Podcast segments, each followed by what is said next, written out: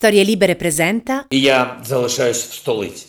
Моя родина також в Україні. Мої діти також в Україні. Моя сім'я не зрадники, а громадяни України. Buongiorno e bentrovati al nuovo appuntamento di Quarto Potere, la rassegna stampa di storie libere in questi giorni in un formato particolare perché cerchiamo da un lato di eh, ragguagliarvi su quanto eh, troverete sui giornali questa mattina e dall'altro eh, raccogliere un po' le notizie che provengono dal fronte eh, del conflitto russo-ucraino e proprio all'alba questa mattina eh, si sono affastellate varie eh, notizie eh, rispetto alle azioni militari che le truppe di Vladimir Putin avrebbero eh, effettuato eh, questa notte, eh, tra cui lancio di missili su Kiev avvenuto intorno alle 5.35 ora italiana. Il ministro degli esteri ucraino Kuleba ha denunciato orribili attacchi con missili dei russi sulla capitale Kiev. L'ultima volta che la nostra capitale aveva visto una cosa del genere era stato nel 1941 quando era stata aggredita dalla Germania nazista. In un messaggio diffuso su Twitter il dirigente ha aggiunto allora l'Ucraina sconfisse quel male e lo sconfiggerà ancora oggi. Fermate Putin, isolate la Russia, rompete tutte le relazioni, cacciate la Russia, così si conclude la comunicazione del ministro della difesa e la stessa difesa ucraina ha affermato che la Russia ha perso già circa 800 uomini nei eh, combattimenti, le perdite includono anche 7 aerei, 6 elicotteri, 130 veicoli corazzati da combattimento e oltre 30 carri armati e un pesante attacco aereo, come abbiamo detto, è iniziato intorno alle ore 4.50 50 eh, di eh, questa mattina e la difesa eh, ucraina, secondo fonti governative ucraine, appunto ha respinto con successo eh, l'assalto. Lo riferiscono i media locali precisando che i frammenti di un aereo russo, presumibilmente un drone, e una serie di missili sono stati intercettati e sono caduti su due edifici residenziali. Edifici situati nella parte orientale della città sono andati a fuoco e tre persone sono rimaste ferite, una delle quali versa in condizioni critiche ha detto il sindaco di Kiev Vitali Kilishko e appunto sempre secondo fonti eh, media locali le truppe russe al momento stazionerebbero, quando vi parliamo ovviamente eh, stazionerebbero a 32 km da eh, Kiev. E proprio il sindaco di Kiev alle 6 05 ora italiana ha eh, dichiarato eh, non abbiamo altra scelta che prendere le armi e eh, combattere ma nella notte eh, c'è stato anche un nuovo tentativo del presidente francese Emmanuel Macron che ha detto con un tweet eh, abbastanza lungo intorno alle 3.30 di questa notte. È utile lasciare la strada aperta al dialogo con Putin. E ho avuto uno scambio rapido, franco e diretto con il presidente Putin su richiesta di Zelensky per chiedere la fine dei combattimenti e la possibilità di un colloquio tra il presidente ucraino e eh, Putin. Eh, Zelensky non riusciva a contattarlo e io ho portato questo messaggio. Non ha avuto effetti, Putin ha scelto la guerra. Penso sia mia responsabilità prendere iniziativa di questo tipo, quanto richiesto dall'Ucraina che sia utile lasciare aperta la strada del dialogo. E nel frattempo mm, hanno anche iniziato a riaprire intorno alle tre di notte le borse asiatiche e la borsa di Hong Kong tenta di rimbalzo all'indomani delle pesanti perdite legate all'invasione dell'Ucraina, come viene riportato su Repubblica.it, in scia delle sanzioni a carico di Mosca e eh, l'indice Hang Seng segna nelle prime battute un rialzo dello 0,18% e eh, lo stesso Macron invece sempre intorno alle 3 della notte ha eh, comunicato che c'è unanimità nell'applicare la solidarietà di tutti gli europei nei confronti di chi fugge dall'Ucraina, questa crisi credo che ricordi a chi ha fatto prova di minor solidarietà in crisi passati che è bene essere solidali. La Francia farà la sua parte, gli ucraini che lasceranno il paese potranno essere accolti in Europa, lo dice il presidente Macron in una conferenza stampa. E in, nello stessa occasione ha ribadito che eh, Francia e Nato sono pronti a dare del materiale all'Ucraina. Eh, materiale militare. Ma la notizia eh, importante eh, è che appunto Biden parteciperà oggi ad un summit virtuale con i leader dei paesi NATO per fare il punto della situazione sull'attacco della Russia all'Ucraina. Lo ha riferito la Casa Bianca annunciando il videocollegamento per le ore 9 locali, circa le eh, 15 in Italia. E mm, questo ad ora insomma sono gli aggiornamenti che eh, troviamo, poi via via insomma eh, ve ne daremo conto, così come di altre eh, tre esplosioni che sono state udite nella zona sud-ovest di Kiev, eh, come riporta la CNN, e la zona interessata sarebbe quella sud-ovest della capitale. In questo diciamo magma eh, di eh, notizie emerge eh, diciamo la scelta, possiamo dire, eh, di eh, tutti quanti i giornali italiani di condannare il conflitto e di condannare l'atteggiamento di Vladimir Putin. Il Corriere della Sera, eh, infatti, quest'oggi titola Putin scatena la guerra, la Repubblica, la guerra di Putin, la stampa, la sporca guerra, libero, Vladimir il Terribile, quel figlio di Putin, il fatto quotidiano marcia su Kiev di Putin, Stati Uniti e Unione Europea sparano a salve e la verità, il fallimento dell'Unione Europea ci regala la guerra di Putin. Il messaggero, la guerra nel cuore dell'Europa e ancora il resto del Carlino, la guerra in Europa e il sole 24 ore, russi verso Kiev, il gas alle stelle, sanzioni colpite finanze e high tech. E ancora il mattino il virus della guerra e domani apre con l'ora più buia. E mm, il manifesto Kiev non è eh, sola e la notizia giornale quel gran figlio di Putin l'ha fatto davvero. Il foglio invece oltre la sua tradizionale apertura ehm, dedica inequivocabilmente la prima pagina al, eh, alla bandiera ucraina, una bandiera gialla eh, e, eh, e, blu, i colori dell'Ucraina, eh, campeggia nella eh, prima pagina inter- esterna del quotidiano diretto da Claudio Cerasa. E a venire guerra nel cuore d'Europa. E, mh, mm, eh, il eh, quotidiano del sud, le macerie italiana delle guerre in eh, Ucraina. E, e, questo diciamo è quello che raccontano un po' eh, i giornali nelle prime pagine ehm, dei eh, giornali eh, e eh, appunto eh, vediamo eh, l'editoriale eh, di Maurizio Molinari sulla Repubblica di quest'oggi che fa un po' un'analisi di quanto abbiamo raccontato nel corso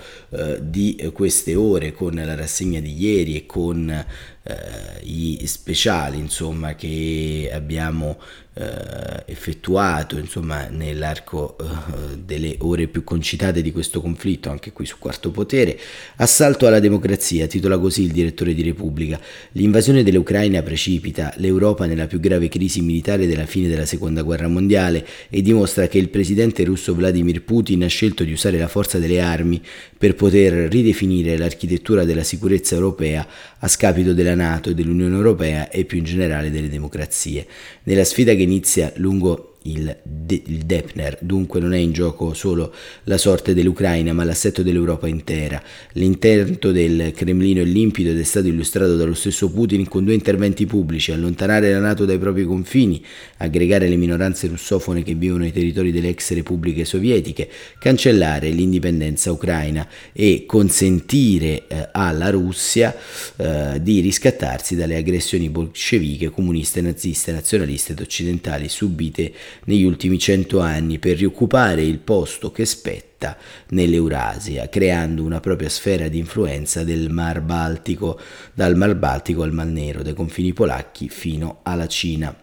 e eh, ogni grande potenza, scrive Molinari, ha interessi da difendere ambizioni da coltivare e la Russia non fa eccezioni, ma Putin avrebbe potuto perseguire questi obiettivi facendo leva su economia geopolitica, invece ha scelto la via militare aggredendo l'Ucraina come vittima sacrificale per far sapere a Stati Uniti e Unione Europea che le regole del gioco in Europa non sappiamo con certezza cosa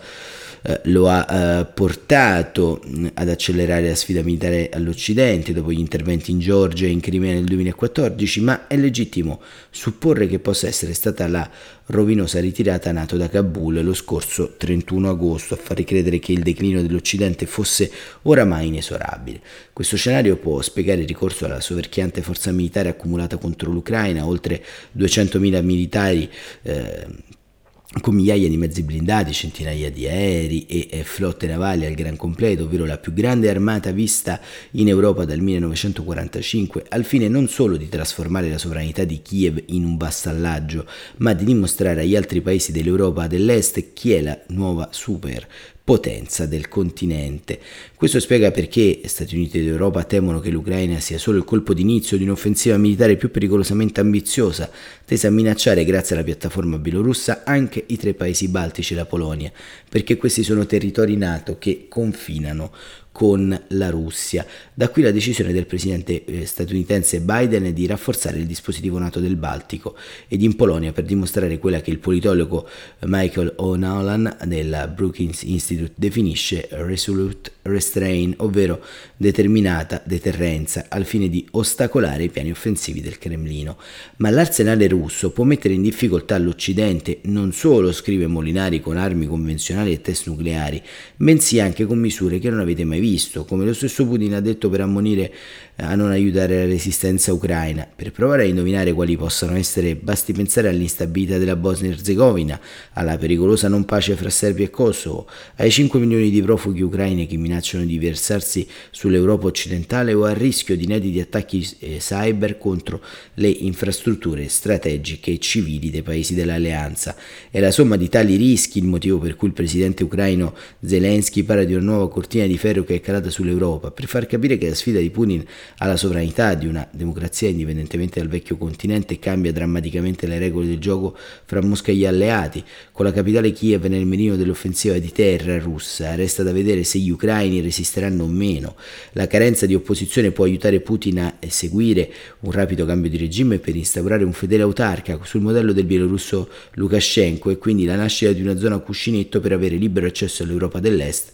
come al Mar Nero. Se invece gli ucraini non si piegheranno, per Putin si aprirà uno scenario di resistenza tale da evocare il fantasma delle feroci guerre balcaniche, mettendo a dura prova il suo progetto ideologico pan-russo. In attesa di sapere cosa avverrà sul terreno, la prima sorpresa per Putin arriva dalla convergenza di posizioni di intenti fra Stati Uniti, Canada, Gran Bretagna e Unione Europea, accomunati non solo nell'adottare le sanzioni economiche, ma anche nel linguaggio politico per difendere la democrazia ucraina ed un governo liberamente eletto, denunciando l'aggressione russa come una violazione alla Carta dell'ONU, ovvero se il Cremlino puntava ad accompagnare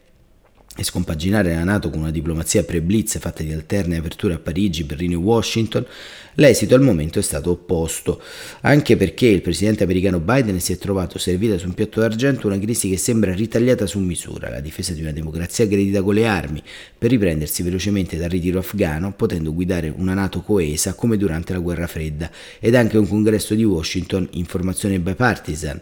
ehm, dietro la Casa Bianca come eh, non avveniva da molti anni. Inizia così il primo vero scontro diretto del XXI secolo fra le democrazie e un'autocrazia con ambizioni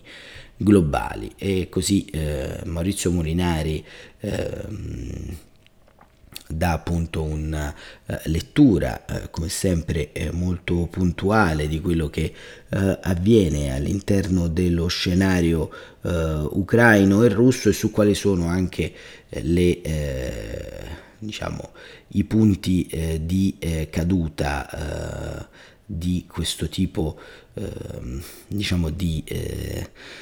di guerra, una guerra che eh, è, è, sporca come titola eh, la stampa ehm, e proprio noi sulla stampa andiamo a prendere il secondo editoriale di questa rassegna stampa che è di Anna Zafesova, una delle massime conoscitrici, eh, va detto anche per dare ai nostri ascoltatori un eh, panorama di quali voci ascoltare e di quali voci seguire all'interno di queste giornate così complesse. Anna Zafesova, eh, giornalista russa da tempo in Italia, eh, è da sempre molto attenta soprattutto ai rapporti tra Ucraina e, eh, e Russia e, e soprattutto eh, ha raccontato meglio di chiunque altre eh, le grandi eh, diciamo, violazioni persistenti di diritti civili e umani eh, ad est e ehm, il commento di oggi ha il titolo Vlad e la minaccia dello sterminio. Quando Vladimir Putin aveva comandato le esercitazioni delle sue truppe strategiche, stava già pensando che non sarebbe rimasta soltanto una simulazione. Ehm, una guerra come quelle viste alla CNN con gli stessi effetti speciali e la stessa agghiacciante e inesorabile precisione almeno sui teleschermi. Probabilmente eh, quando qualche giorno prima Vladimir Putin eh, aveva eh, comandato con un'espressione compiaciuta le esercitazioni delle sue truppe strategiche con il lancio di tutto il ricco assortimento di missili russi trasmesso in tv, stava già pensando che non starebbe come appunto scritto in apertura, rimasta una simulazione, uno sfoggio di potenza militare. Lo spettacolo della Russia che spara su città e basi militari dell'Ucraina non è solo surreale e impossibile, ma chiude anche tutto un filone di criminologia che per anni si era interrogato sui motivi reconditi e calcoli intricati di Putin. Se Putin attacca dovrò buttare l'assunto della sua razionalità sul quale ho basato per le mie analisi per 23 anni fuori dalla finestra, twitta Leonid Bereshkid, ex direttore del quotidiano liberale russo Vedomosti, firma di punta di Bloomberg. La razionalità vola fuori dalla finestra pochi minuti dopo insieme ai primi missili che piovono e la parola irrazionale rimbalza tra gli esperti attoniti che ascoltano il discorso del presidente russo che precede la partenza dell'attacco. Non c'è nulla da intuire e poco da analizzare, Putin è fin troppo esplicito, categorico, brutale, nessuna allusione, nessun messaggio obliquo, gli USA e i loro alleati occidentali sono l'impero della menzogna. L'Ucraina non è un paese sovrano che occupa i territori storicamente russi, è un'entità sotto controllo esterno, trasformata in una anti-Russia servita alla Nato. Uno Stato nemico per Putin, anzi nemmeno uno Stato, un'espressione geografica. Appena la sera prima aveva detto con un mezzo sorriso che la crisi potrebbe risolversi con l'Ucraina che rinuncia da sola alla Nato, riconosce l'annessione della Crimea alla Russia e si spoglia di tutte le armi ricevute dagli alleati. Poche ore dopo annuncia che provvederà personalmente a demilitarizzare il paese vicino, scegliendo come bersagli aeroporti, caserme, depositi militari e fabbriche di materiali bellici, allo scopo dichiarato di decimare le difese ucraine, mentre il suo portavoce conferma che l'obiettivo dell'operazione è un regime change a Kiev, senza precisare che fine farà il governo attuale. Una narrazione che attinge anche il discorso di Putin giorni prima sul riconoscimento del Donbass da un mix di storiografia sovietica esaltazione della tradizione imperiale degli zar e la paranoia di una Russia accerchiata, l'ossessione del competere con gli USA e il culto della potenza militare. Nessuna apertura al, al, negoziato, il presidente Zelensky poche ore prima ha rivelato di aver tentato un'ultima telefonata al Cremlino dove nessuno ha sollevato la cornetta e tante minacce. Putin ammonisce eventuali paesi terzi che vorranno impedire la rappresaglia contro l'Ucraina di una reazione come non l'hanno mai vista. Non leggere la minaccia atomica è difficile, l'allusione accresce la preoccupazione dei paesi vicini, a partire dai baltici, possibili prossime vittime. Una visione politica non solo apparentemente ehm, legata ad un altro secolo, ma anche basata fondamentalmente su presupposti errati. L'adesione dell'Ucraina alla Nato non era nemmeno all'orizzonte, c'era tutto il tempo per discutere un eventuale impegno a non fare collocare missili, bombe o basi nell'ambito del negoziato strategico offerto da Washington e rappresentare la giunta nazista, tra virgolette c'è Zelensky, un russofono di origini ebraiche che ha raccolto più voti proprio in quell'est che Putin vorrebbe proteggere da un presunto genocidio. Ma sull'Ucraina Putin sembra non voler sentire ragioni, il livore con il quale la spoglia di ogni diritto a esistere, se non come colonia russa, l'insistenza con la quale ripete che gli ucraini sono lo stesso popolo dei russi e che una volta liberati torneranno nelle ovile di Mosca, sembrano ignorare gli ultimi trent'anni di storia, per non parlare dei secoli precedenti. Il sospetto è che Putin cada alla propria propaganda ehm, e eh, a riassumere un po' brutalmente è Milos Zerman. Avevo detto che i russi non erano pazzi, ammetto che ho avuto torto, i folli vanno messi in isolamento, dobbiamo proteggerci da loro, dichiara il presidente ceco, finora criticato per essere troppo filorusso. E il dubbio atroce che qualche giorno fa aveva proposto l'editorialista del Financial Times, Gideon Rackman, ipotizzando che il posto del Putin razionale gran maestro degli scacchi politici che i media amavano raccontare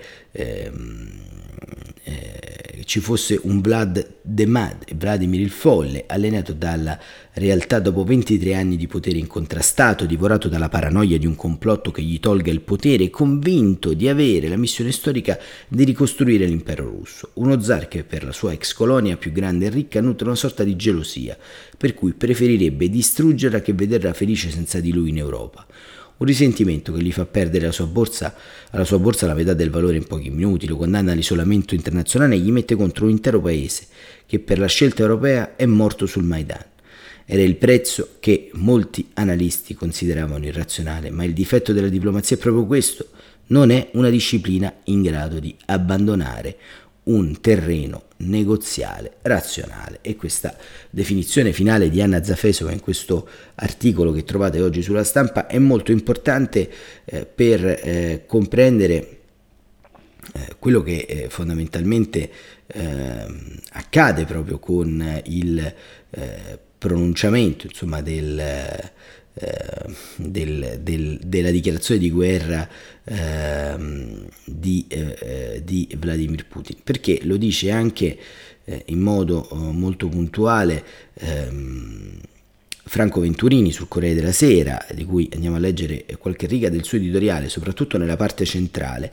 che parla del bottino di Putin. E così il bottino di Putin, l'aggressore diventa chiaro, non si parlerà più di NATO in Ucraina, il Donbass tornerà ad essere grande come era prima del 2014, l'Ucraina sarà quasi completamente isolata dal Mar Nero a sud e sorvegliata a nord dalla fedele Bielorussia. E a Kiev comanderanno persone apprezzate dal Cremlino. Se si accontentasse di meno Putin sarebbe a questo punto incoerente, ma potrebbe aver sottovalutato la resistenza degli ucraini, soprattutto durante quella che è un'occupazione in piena regola. Una guerra prolungata potrebbe diventare un boomerang anche per intrepido condottiero del Cremlino. E poi dice ora la palla passa al campo degli occidentali. Dopo l'annuncio del riconoscimento russo, scrive Venturini sul Corsera, dell'indipendenza delle repubbliche di Donetsk e Luhansk e la loro annessione di fatto, l'America e l'Europa avevano decretato soltanto una piccola parte delle sanzioni previste. Ma adesso è tutto diverso. Putin ha lanciato i suoi dati di sfida e l'Occidente per tutelare la sua credibilità deve fare altrettanto e ha già cominciato a farlo in queste ore. Ecco, proprio su... Ehm,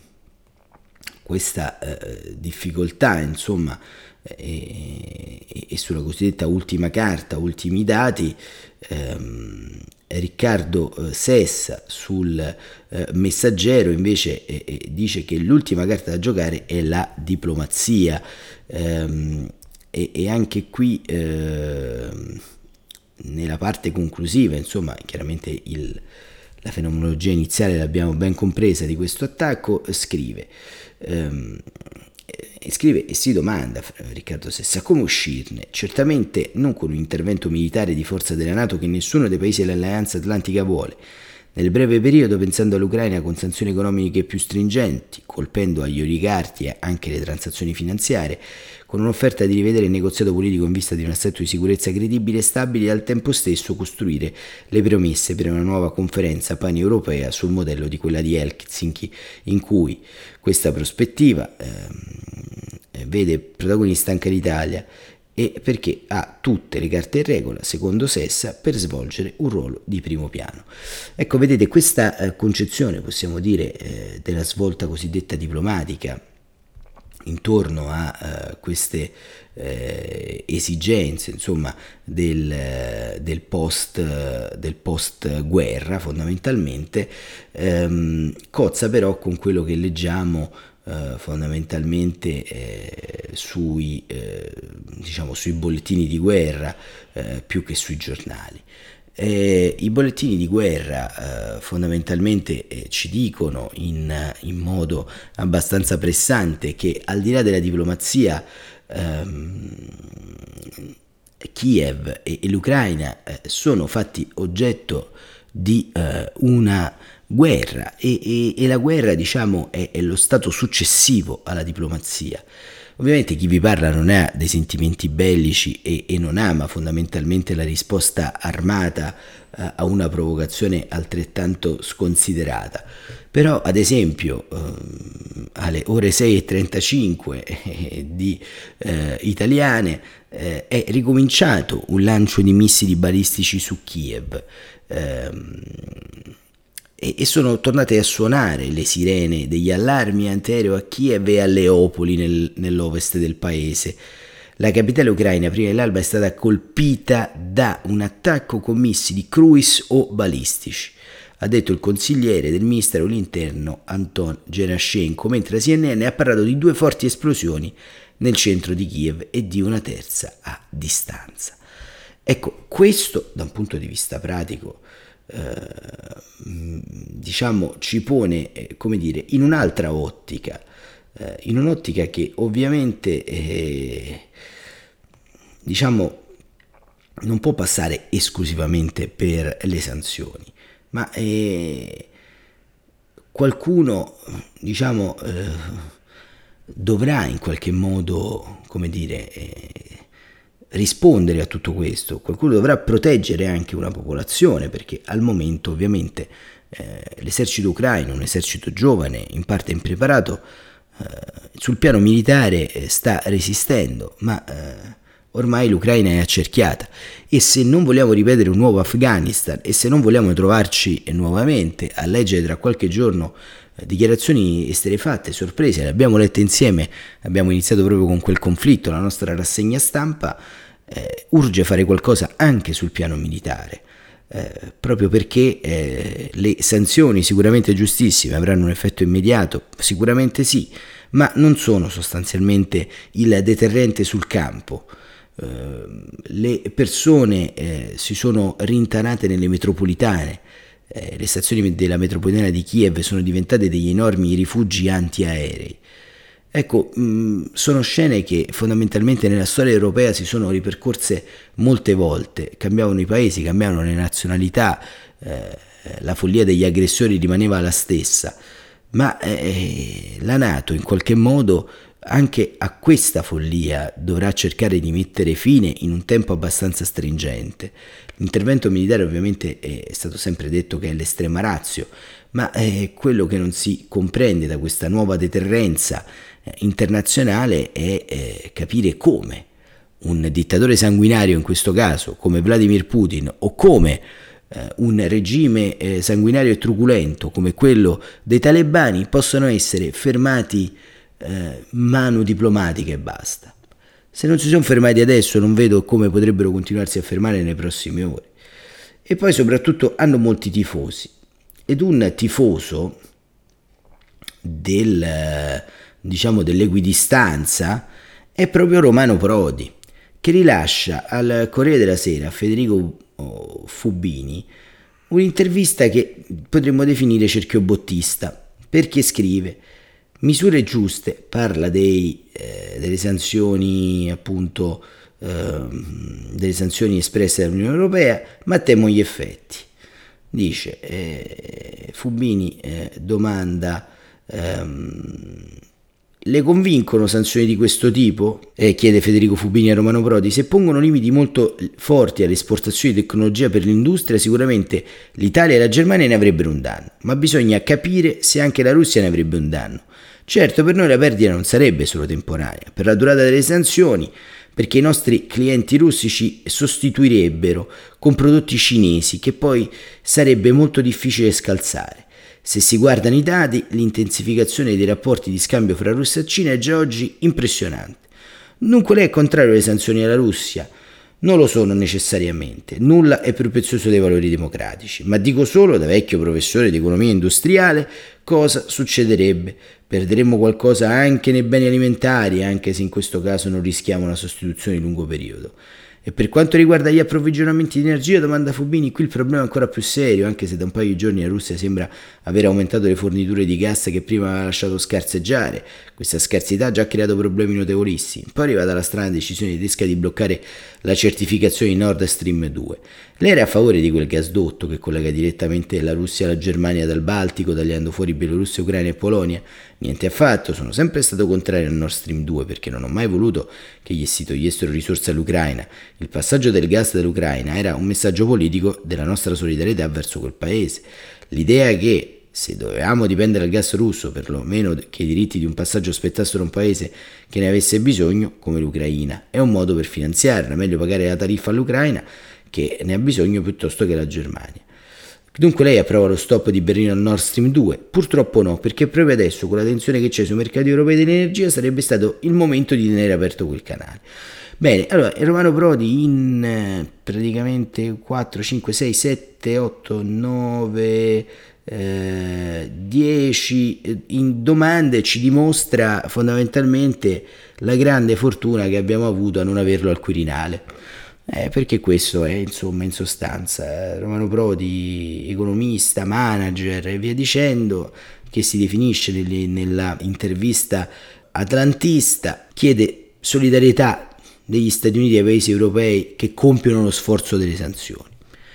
Insomma, diciamo, in questo momento storico forse la lucidità non fa parte della cifra stilistica dell'analisi appunto del professore e quindi fondamentalmente ci regala questa intervista che definire equidistante è generoso. Il tempo a nostra disposizione per questa mattina è terminato mentre chiudiamo questa rassegna stampa ancora da Kiev arrivano notizie sull'attacco missilistico, secondo il sindaco ci sarebbero tre feriti, cadono missili su edifici residenziali, dice il primo cittadino di Kiev e staremo a vedere come evolverà ancora questa giornata. Per oggi è tutto, non mi rimane altro che augurarvi un buon eh, proseguimento di giornata, nonostante tutto, nonostante eventi di guerra, nonostante le eh, scarse capacità di lettura di eh, molti analisti internazionali su quello che sta avvenendo e, e che dire, eh, un abbraccio solidale ai eh, tanti eh, cittadini ucraini che ci ascoltano anche su questa piattaforma e la convinzione insomma che come detto esiste sempre l'ora più buia ma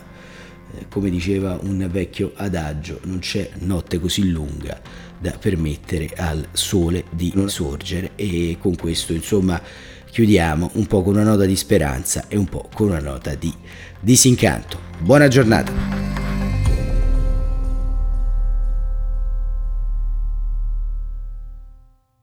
Una produzione storielibere.fm di Gianandrea Cerone e Rossana De Michele. Coordinamento editoriale Guido Guenci.